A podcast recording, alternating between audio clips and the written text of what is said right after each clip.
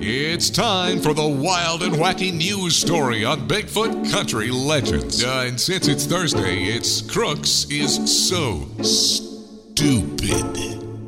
Okay, this time we go to Long Island, where a guy there by the name of Matthew Lashinsky, age 23, says here according to the New York Post, called the police to report a break in at his lab. He's a scientist, okay? He's got a place called Quantitative Laboratories LLC. Called 911 about 3:30 in the morning this past June 7th to report a break-in in his lab. The police obviously showed up, and at that point, that Mr. Lashinsky realized that he might have done the wrong thing.